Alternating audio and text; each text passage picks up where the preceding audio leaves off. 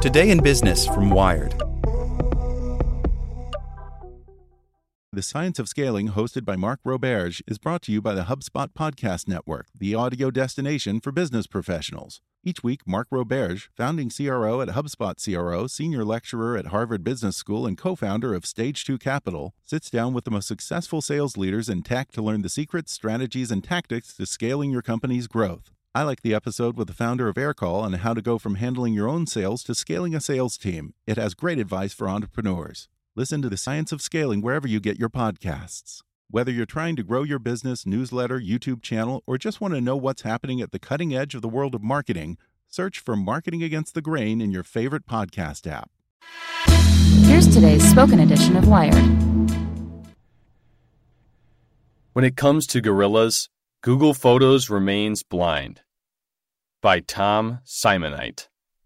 In 2015, a black software developer embarrassed Google by tweeting that the company's photo service had labeled photos of him with a black friend as gorillas. Google declared itself appalled and genuinely sorry. An engineer who became the public face of the cleanup operation said the label gorilla would no longer be applied to groups of images and that Google was working on longer term fixes. More than two years later, one of those fixes is erasing gorillas and some other primates from the service's lexicon.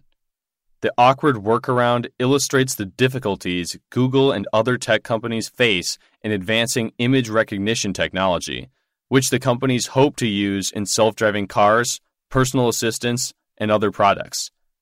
Wired tested Google Photos using a collection of 40,000 images well stocked with animals. It performed impressively at finding many creatures, including pandas and poodles but the service reported no results for the search terms gorilla, chimp, chimpanzee, and monkey. Google Photos, offered as a mobile app and website, provides 500 million users a place to manage and back up their personal snaps. It uses machine learning technology to automatically group photos with similar content, say lakes or lattes. The same technology allows users to search their personal collections. In Wired's tests, Google Photos did identify some primates. Searches for baboon, gibbon, marmoset, and orangutan functioned well. Capuchin and colobus monkeys could be found as long as the search used those terms without appending the M word. In another test, Wired uploaded 20 photos of chimps and gorillas sourced from nonprofits Chimp Haven and the Dian Fossey Institute. Some of the apes could be found using the search terms forest, jungle, or zoo, but the remainder proved difficult to surface. The upshot inside Google Photos, a baboon is a baboon, but the monkey is not a monkey. Gorillas and chimpanzees are invisible. In a third test attempting to assess Google Photos' view of people, Wired also uploaded a collection of more than 10,000 images used in facial recognition research. The search term African American turned up only an image of grazing antelope typing black man, black woman, or black person caused Google's system to return black and white images of people, correctly sorted by gender but not filtered by race. The only search terms with results that appeared to select for people with darker skin tones were Afro and African, although results were mixed. A Google spokesperson confirmed that gorilla was censored from searches and image tags after the 2015 incident, and that chimp, chimpanzee, and monkey are also blocked today. Image labeling technology is still early, and unfortunately, it's nowhere near perfect, the spokesperson wrote in an email, highlighting a feature of Google Photos that allows users to report mistakes. Google's caution around images of gorillas illustrates a shortcoming of existence machine learning technology.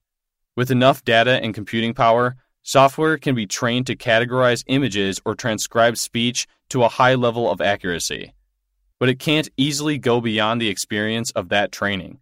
And even the very best algorithms lack the ability to use common sense or abstract concepts to refine their interpretation of the world as humans do. As a result, machine learning engineers deploying their creations in the real world must worry about corner cases not found in their training data. It's very hard to model everything your system is going to see once it's live, says Vincent Ordonez Román, a professor at the University of Virginia. He contributed to research last year that showed machine learning algorithms applied to images could pick up and amplify biased views of gender roles. Google Photos users upload photos snapped under all kinds of imperfect conditions. Given the number of images in the massive database, a tiny chance of mistaking one type of great ape for another can become a near certainty. Google parent Alphabet and the wider tech industry face versions of this problem with even higher stakes, such as with self driving cars. Together, with colleague Vaishakhi Ray, an expert in software reliability, Román is probing ways to constrain the possible behaviors of vision systems used in scenarios like self driving cars. Ray says there has been progress, but it's still unclear how well the limitations of such systems can be managed. We still don't know in a very concrete way what these machine learning models are learning, she says. Some of Google's machine learning systems are permitted to detect gorillas in public. The company's cloud computing division offers businesses a service called Cloud Vision API to build into their own projects. When Wired tested the online demo with gorilla and chimp photos, it identified both.